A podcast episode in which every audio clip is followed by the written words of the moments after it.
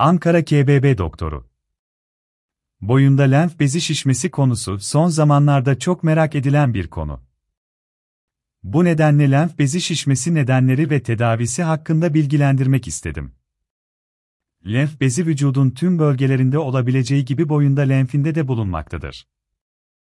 Bazı bölgelerdeki lenf bezleri şişme eğilimindedir, boyunda lenf bölgesinde yer alan lenf bezleri de bu özellikte olan dokulardır.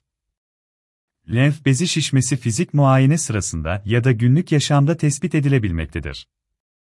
Lenf bezinin büyümesi daha çok çeşitli enfeksiyonlara bağlı olmakla birlikte romatizmal hastalıklar ya da kanser nedeniyle de yaşanabilmektedir. Boyunda lenf bezi nedir? Boyunda lenf üzerinde bulunan lenf bezleri de diğer lenf bezleri gibi lenfatik sistemin kontrol istasyonları olarak açıklanabilmektedir.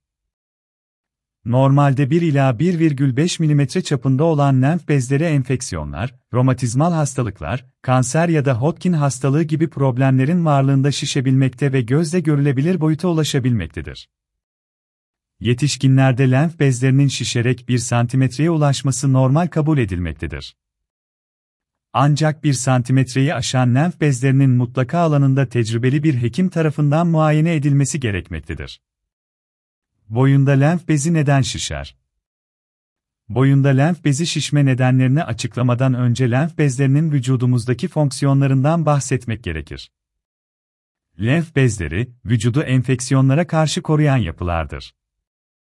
Herhangi bir enfeksiyon ya da bağışıklık sistemi hastalığı varlığında ise savaşmakta ve şişebilmektedir.